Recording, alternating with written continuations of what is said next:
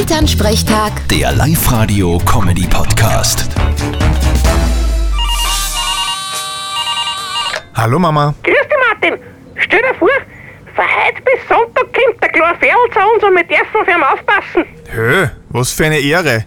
Was ist denn leicht los? Ja, der Hannes und die Zoe fahren auf ein Romantikwochenende. Weißt du, bevor es dann hochschwanger ist, nur einmal zu zweit weg und der Kleine bleibt dann bei uns.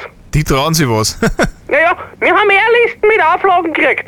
Nach jedem Essen Zähneputzen, keine Zuckerl, kein Fernsehen, kein Mitfahren am Traktor und er soll nur Gasmilch trinken. Aha, haben wir neuerdings ein Gas Natürlich nicht.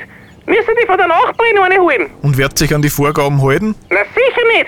Erstens merkt er eh nicht, von welchen Ficht die Milch ist. Zuckerl haben noch nie wen geschaut. Und am Traktor mitfahren, das muss jedes Kind einmal erlebt haben. Genau, und im Fernsehen ist halt Damenfußball-EM.